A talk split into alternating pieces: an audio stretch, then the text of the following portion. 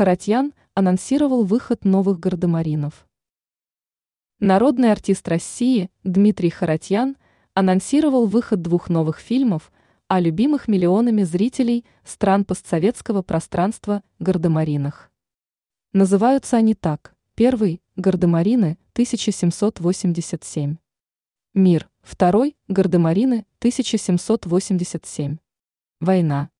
По словам главного гардемарина всей России Харатьяна, исполнил одну из главных ролей в легендарной киносаге, первый из названных фильмов выйдет на экраны 5 октября 2023 года.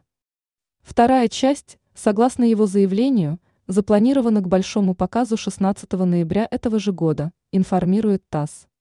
Дмитрий выразил надежду, что фильмы покажут на всех площадках, кинотеатрах страны, и зрители не пожалеют, посмотрев продолжение культовой советской киноленты, было снято четвертой серии.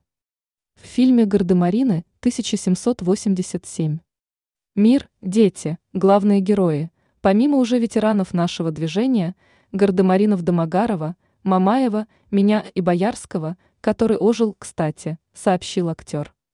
Он отметил, что его сын Иван работал на первой картине Гардемаринов, когда ему было 17 лет.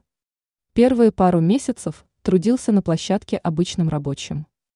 А через год поступил во ВГИК, в прошлом году окончил его, за свой дипломный проект получил несколько наград. Нынешней осенью, сообщил Харатьян, Иван снимет фильм о блокаде Ленинграда, который, вероятно, будет показан в следующем году.